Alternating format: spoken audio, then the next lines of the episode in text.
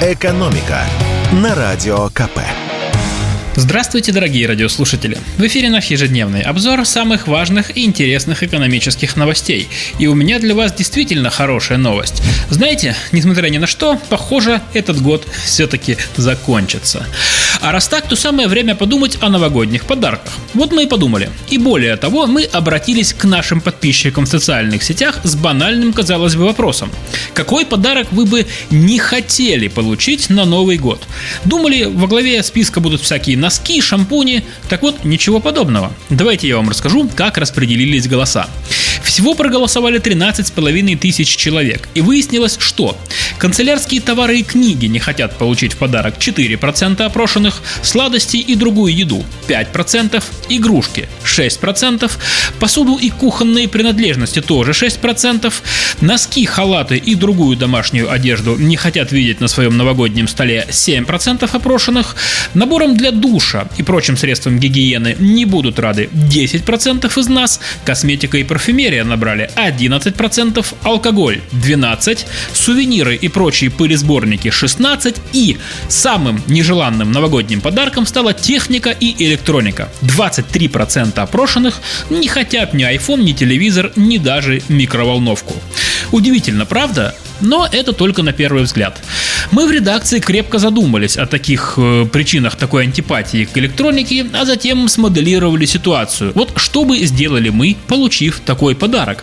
И все встало на свои места. Вот подарили вам, допустим, гель для душа. Вот вы что сделаете? Вздохнете, мысленно поругаетесь, но все равно воспользуетесь подарком. С техникой все сложнее. Она ведь разная. И разными могут быть причины не хотеть ее в качестве подарка. Например, несколько таких причин.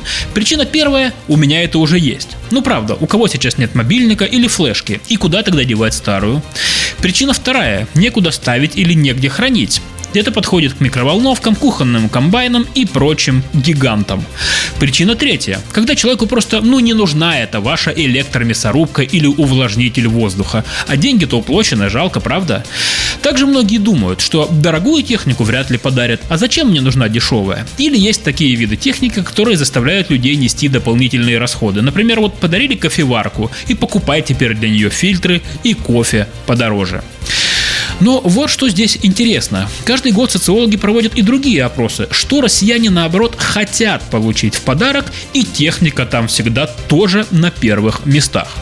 Но я думаю, дело тут в том, что о том, какая именно техника нужна человеку, может знать только он сам. Отсюда вывод: не нужно гадать. Лучше подарите сертификат в магазин электроники, и все останутся довольны. И в завершение давайте поговорим о ценах, которые снова начали расти. Росстат рассказал нам о том, как вели себя цены на разные товары и услуги в ноябре. И оказалось, что мы возвращаемся к привычной для нас инфляции. До этого несколько месяцев цены либо стояли на месте, либо снижались. Но это все было компенсацией за безумный весенний рост цен. Так вот, к концу года инфляция традиционно разгоняется. В ноябре, по данным Росстата, цены выросли на 37%, а с начала года все подорожало в среднем на 11,7%. Но разные товары и услуги дорожают, конечно, по-разному. По данным Росстата, вот какие товары стали чемпионами этого года по росту цен.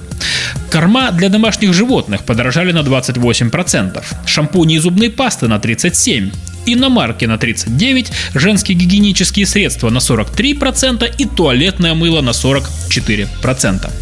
Но есть и такие товары, которые за этот год сильно подешевели, и в основном это еда. Свекла стала дешевле на 31%, картошка на 33% и капуста на 55%.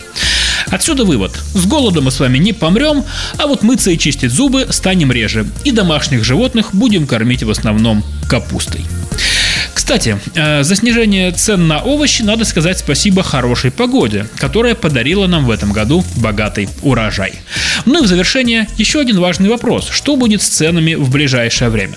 По прогнозам Центробанка и Минэкономразвития, по итогам этого года цены в стране вырастут на 12-13%, а в следующем году инфляция упадет до 5-7% годовых.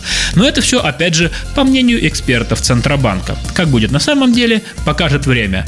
Можно только посочувствовать аналитикам Центробанка, которые в нынешних условиях вынуждены строить какие-то планы на будущий год да еще и с серьезным выражением на лице.